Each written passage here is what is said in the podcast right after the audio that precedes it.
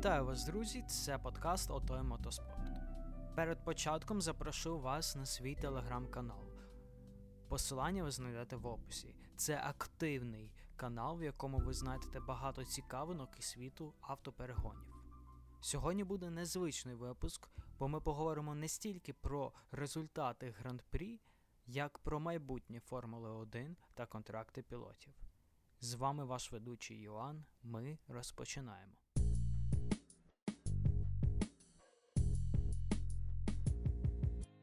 Поговоримо про Формулу 1.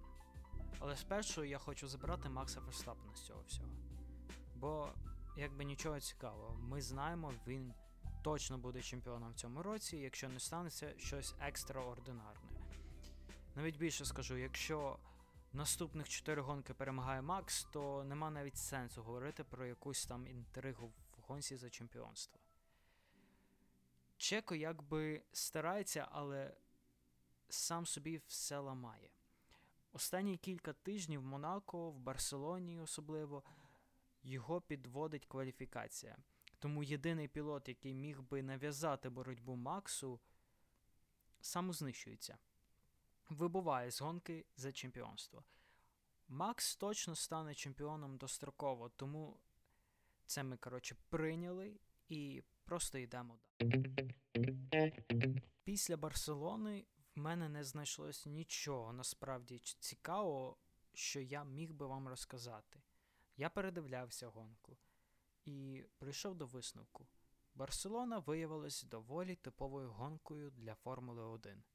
Хаотичний старт, але не дуже видовищний при цьому. Потім пілоти один за одним собі построїлися і катаються. Підстоп, знову потяг, знову підстоп, ще трішки сюди-туди і фініш. Єдині видовищні були Мерси, які отримали вже свої оновлення, і Льюіс в інтерв'ю сказав, що ніби по швидкості це ще не зовсім те, чого вони хочуть, але результат якраз такий, на який вони розраховують. Рассел, як на мене, був найкращим пілотом в гран-прі Барселони, бо стартуючи доволі низько, як для Мерседеса, він попав на подіум і заслужив це. В боротьбі між Астон Мартін і Мерседес тепер рахунок 4-3. Мерси вже перегнали зелених в чемпіонаті. Хочеться все ж таки поговорити про щось цікаве, якщо ми вже говоримо про Формулу 1. У багатьох пілотів з пелотону спливає термін дії їхніх контрактів, тому, думаю, буде цікаво подумати про майбутнє саме в такому ключі. Хочу відмітити, це не є моїми передбаченнями. Тут лише моя думка, і я не претендую на те, щоб бути єдиним правильним джерелом.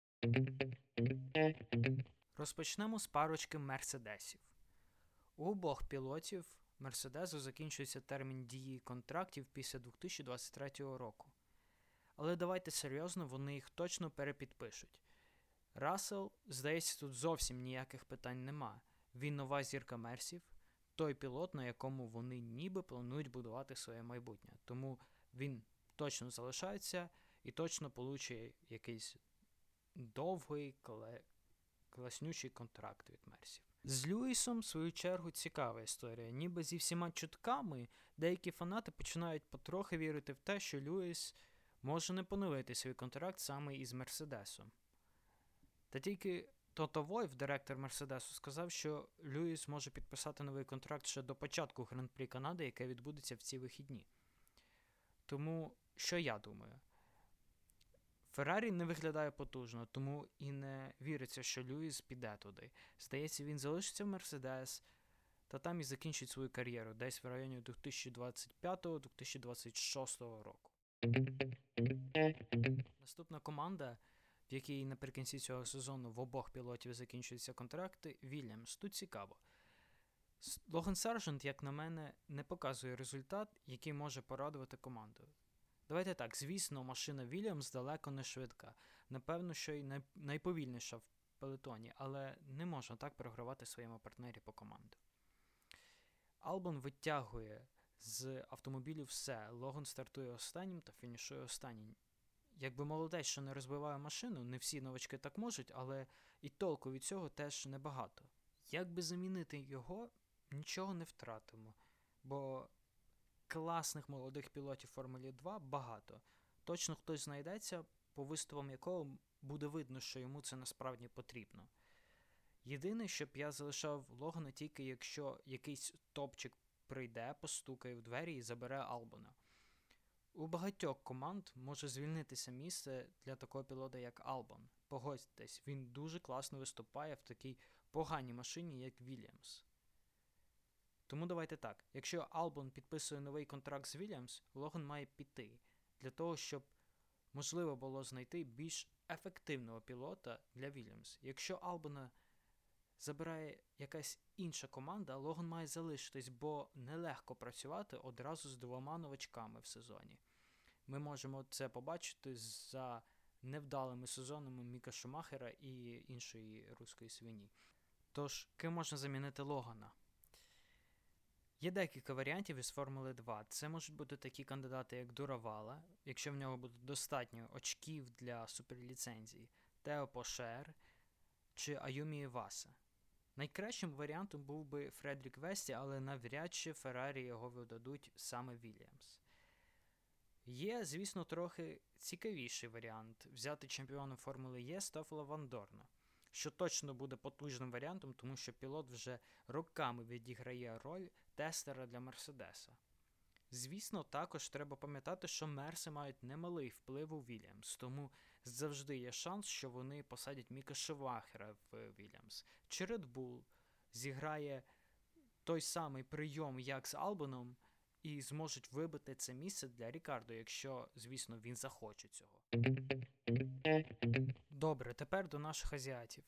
Е, Мені здається, що Юкі Цунода, що Джо Гваню мають залишатися в Формулі 1. Ці два пілоти кожну гонку доказують нам, що вони шикарно вписуються в пілотон та можуть показати гарні результати. Джо, як на мене, більш яскравий гонщик, ніж його напарник Ботас. За ним набагато цікавіше спостерігати. Він перемагає Ботаса в кваліфікації та бореться на трасі, наскільки це взагалі можливо в Альфа Ромео. Якщо говорити про Цуноду, є деякі чутки, що його можуть посадити в Red Bull. Я насправді тільки за, але давайте дочекаємось наступного року, коли контракт Серхіо Переса з Red Bull закінчиться. Мені здається, Цунода до того часу вже підготується для такого переходу. Також закінчується е, контракт у Кевіна Мехнусена із Хас. Я правда дуже хочу, щоб Хас його не перепідписував. Кеймех класний гонщик, який впишеться в будь-яку гоночну серію. Але здається мені, він вже відмучився з Формулою 1, і ми, в принципі, з ним.